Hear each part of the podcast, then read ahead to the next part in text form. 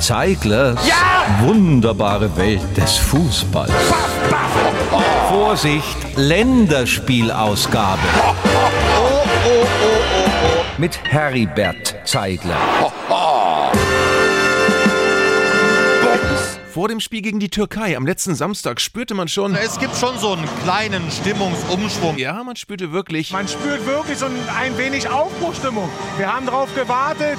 Ich glaube, jetzt ist sie da. ja, Stimmungsumschwung, Aufbruchstimmung, wenn nicht sogar. Aufbruch, Euphorie. Aber dann kam ja leider dieses Spiel gegen die Türkei, in dem es zeitweise eine trügerische Überlegenheit unserer Elf zu sehen gab. Und diese trügerische Überlegenheit, die war dann eben auch etwas trügerisch. Und dass die trügerische Überlegenheit dann trügerisch war, das war das wirklich trügerische an der trügerischen Überlegenheit.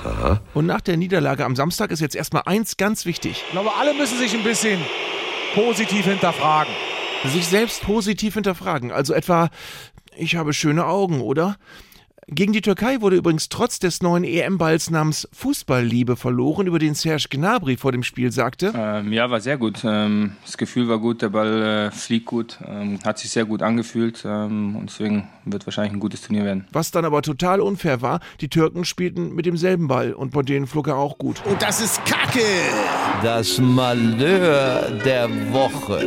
Was auffiel im Spiel gegen die Türken? Wenn man die Türken sieht, in der Heatmap haben sie mit dem Torwart eröffnet und zwei sehr breiten Innenverteidigern. Sie haben mit breiten Verteidigern gespielt, das ist natürlich auch gemein.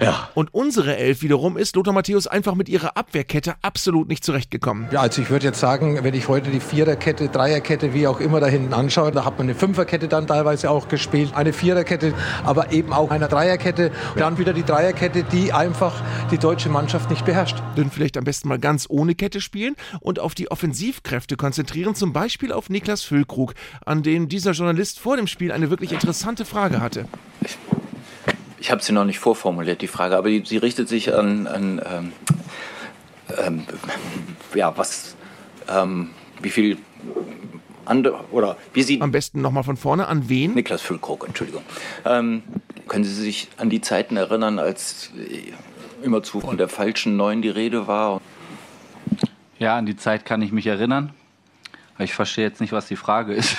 Dann fragen wir vielleicht lieber DFB-Neuling Marvin Duksch, ob es stimmt, dass er noch so ein richtiger Straßenfußballer ist. Ja, ähm, bin noch der klassische Bolzplatzspieler. Ähm, schön mit Asche und ähm, ja, Steine auf dem Asche drauf und Mhm, Und auf den Steinen dann noch Nägel. Ja, das stimmt.